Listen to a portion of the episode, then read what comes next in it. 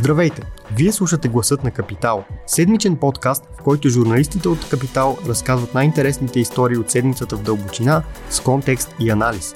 В него търсим и мнение от експерти в сферата на политиката, економиката и бизнеса за важните въпроси на нашето време. Здравейте, уважаеми слушатели! Вие слушате Гласът на Капитал, а това, което чувате е гласът на Илан Запрянов. Имам огромното щастие в седмицата, в която почти всички новини са политически, да не говоря за политика. Вместо това, този брой на гласът на Капитал и корицата на тази седмичния Капитал ще бъдат посветени на другата голяма новина, която със сигурност е една от най-положителните за България в последните години. В малките часове на 24 май, българско време, Георги Господинов спечели Международната награда Букър за английския превод на книгата си Време обежище или в случая Time Shelter. И имам удоволствието да говорим на тази тема в този брой на гласът на Капитал с Тамара Вълчева, културен журналист в Капитал. Привет! Привет! Да, това беше страхотна новина, точно 24 май. А, мисля, че хем беше очаквано, хем не чак толкова чудото на езика, както го нарече самия Георги Господинов. Да, Георги Господинов има много европейски награди. Това не е естествено първата, но това е най-голямата такава литературно престижна награда още за български романи, български автор. Сравняват Букър, международния Букър с нова награда за литература. Изначално Букъра беше само за английска литература и за автори от Commonwealth или от Великобритания и Ирландия основана наградата още през 69-та и по-късно, чак преди няколко години, започва да се дава и на чуждоязични автори, като наградата се разделя по-равно между автора и преводача, в случая това е Анджела Родел. Тоест ще имат 150 хиляди паунда да си разделят Георги Господинов и Анджела Родел. Време обежище предизвика фурор още с излизането си, затова може би не е чак такава изненада за хората, които са запознати с него или с с а, творчеството на Господинов. Преди да влезем в, в малко повече детайли в, за какво става дума в а, книгата, самата награда, ти спомена, че до някаква степен е било очаквано, до, коя, до някаква степен не.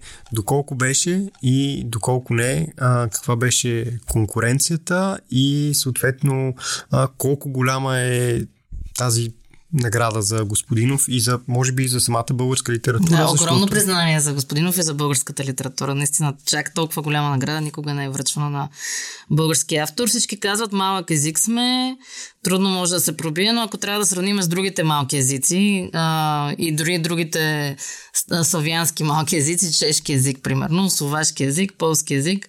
Ето, Олга Токарчук, полска писателка, спечели Менбукър преди няколко години, международния Менбукър. Преди това Гросман, все пак Израел е една малка, Давид Гросман, израелски писател, това е една малка страна.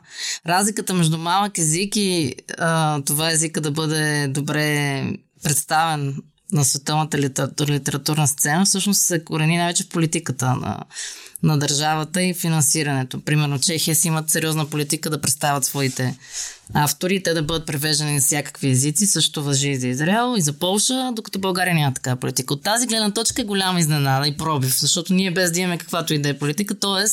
Господинов успява и издателството му и въобще успяват въпреки българската държава а не с не на помощ. Такъв контекст е голям пробив, да, огромен. На, ня, на някои места наричаме наградата Ман Букър, на някои места а, наричаме само Букър. А, всъщност Ман Букър се нарича до 2019 година заради а, компанията Ман, която а, финансово подпомагаше наградата. От тогава насам се нарича само Букър, но както ти спомена, Букър и Международния Букър са две категории общо взето на една и, а, една и съща организация. Да. Темите, които господин, Господинов разглежда във време обежище, са много наболели теми за Европа. Като цяло, за това може би не е такава чак изненада. Основната му тема е национализма, залитането по национализма, популизма носталгията на Европа към отминалите години, към 20 век. И другата много голяма тема във време обежище са Алцхаймера, деменцията. Това са болестите на съвременния свят, тъй като европейското население застаряващо население. Съответно, колкото по-дълъг е живота на европейците, толкова по-често се срещат и такива заболявания. Така че това са много наболели, много актуални въпроси, които той по умел интересен начин успява да пресъздаде. Тоест, който е чел време обежище, може би и, е, и знае какво, какъв контекст е поставена европейската литература, не, може би няма да бъде чак толкова изненадан. Как съвсем накратко ти в момента изреди а, основните елементи от книгата. Как съвсем накратко би обяснила сюжета на книгата? Ми, по-добре да не го разказваме, да си го е, няма, целия, няма да сложим целия край, но все пак, нали, може би. Да, но до някъде даже да. пророчески, защото той докато го е писал, не е очаква, че ще има чак такива залитания, като някои съвремени, като някои партии в момента. Да, т.е. според мен това, което се случи в момента в България, като заливането с червена боя на сградата на Европейската комисия, да. а, дори най-смелото въображение на някой писател не може да Това, което господинов показва в а, Общо накратко, хората, които губят паметта си, обикновено, без значение дали деменция, Алцхаймер или някакви други болести, свързани с загубата на памет, те не помнат настоящето или близкото минало, но помнат детството си или пък годините, в които са били щастливи. Затова той поставя в такава ситуация да могат да си изберат в коя година бих искали се едно да живеят. Или кое десетилетие, 60-те, 70-те, 80-те, в една клиника в Швейцария или в санаториуми, могат да си изберат всичко да изглежда като тогава интериора, вестниците, списанията и те да се чувстват по-добре. Смята се, че човек, когато загуби паметта си и няма го този дисонанс, ако си мисли, че живее наистина 70-те или в 60-те, няма да се чувства толкова притеснен, объркан. Обаче това изведнъж в неговата книга добива нали, невероятни размери и самите европейски държави решават, че правят референдуми в кой, в кой век иска да живее, в кое десетилетие иска да живеят. И се започват ни такива много интересни ситуации. А, да, в българския контекст има нали, сериозен популизъм, национализъм, много е, нали, което граничи с такъв готин хумор сатира.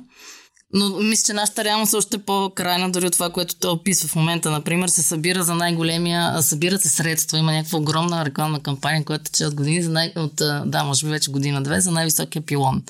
Нали, което дори е по-смешно това, което го пише време убежище. Нали, най-високия пилон в Родопите, на който да развеме най-големия байрак.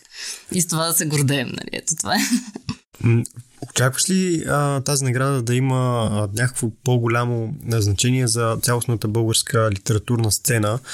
В България книгата и въобще всъщност всички книги на, на Георги Господинов се издават от Плодиското издателство Женет 45, но и като цяло това до някаква степен поставя съвременната българска литература на, на картата на световната литература, да, защото ние отсъствахме от нея доста, доста дълги години. Да, само да споменем, че в чужбина той си има, има си друг разпространителен издател. Разбира се, да. да.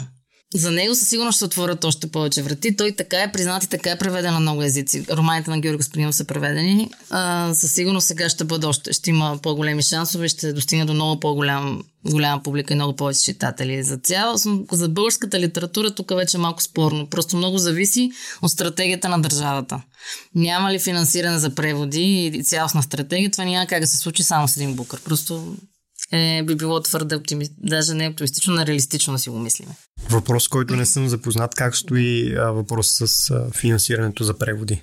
Доколкото знаме голяма борба, ние дори да участваме на големите форуми, сега скоро имаше в Лайпци, където се представяха български автори, камо ли да се финансират преводи. Няма, няма такава целенасочена стратегия.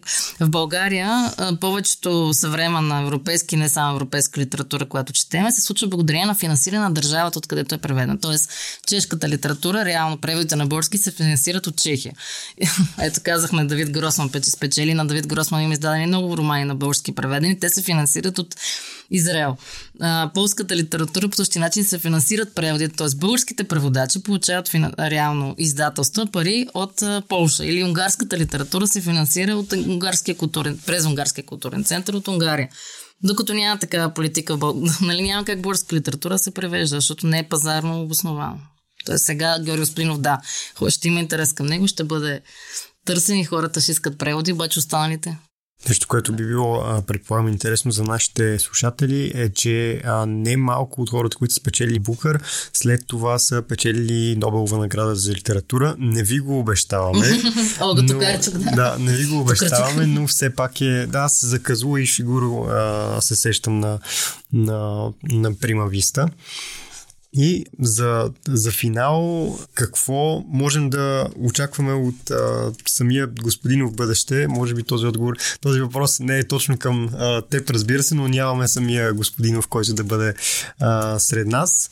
Той много харесва подобни сюжети, които са носталгични. Аз трябва да призная, че времеобежището все още не съм стигнал до нея, но съм прочел всичките му книги а, преди това и това е много, много често застъпена тема с а, носталгията към, към миналото и към а, не, неизживяното всъщност минало. Да, по-скоро в времеобежище е изживяно и някакви, или пък а, ни а, спомен, нереалистични спомени, които имат европейците или им се иска да имат към някакви златни за тях времена. Тоест, изживяно, по-скоро изживяното минало, не неживяното.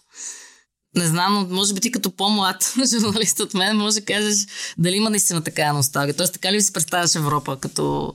М- усещаш ли младите европейци да имат така носталгия към миналото или по-скоро не го познават достатъчно добре близката ни история или историята на 20 век? Ами, аз лично, между другото, имам, имам носталгия. Аз съм, аз съм носталгичен човек и аз имам носталгия към, например, към първото десетилетие на новия век. А, но mm-hmm. няма как да бъда носталгичен към време, към което, в което не съм живял, но имам носталгия не толкова, защото когато говорим за това и, и много хора го а, преминават, м- го гледат през някаква политическа призма. Например, вие не помните ли какво беше преди сме в Европейски съюз или нещо такова и със сигурност да, тези неща ги има.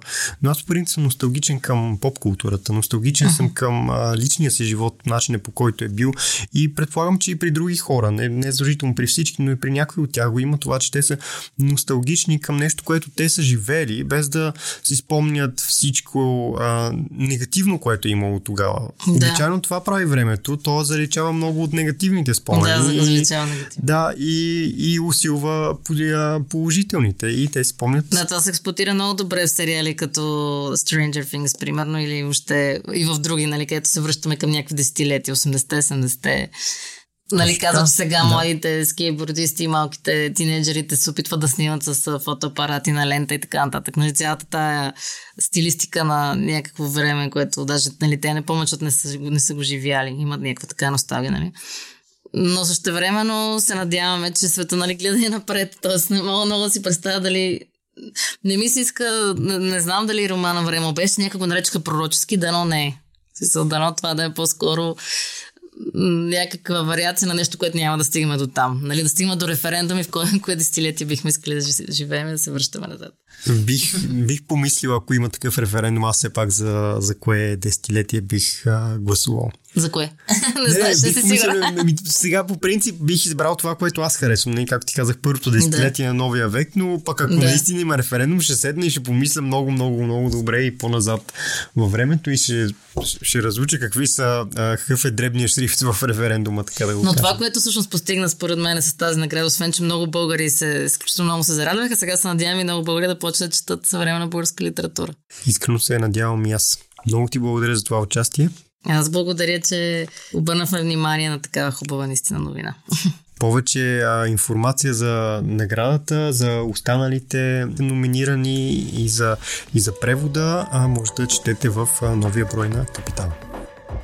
Ако този епизод ви е харесал и искате да слушате новите епизоди веднага, щом излязат, абонирайте се за гласа на Капитал в Apple Podcast, Google Podcast или Spotify. Обратна връзка може да ни изпращате на podcast.capital.bg или в познатите ви профили на Капитал във Facebook и Twitter. Музиката, която чувате в този подкаст е написана от композитора Петър Дундаков специално за Капитал, а епизодът монтира Тихомир Колев.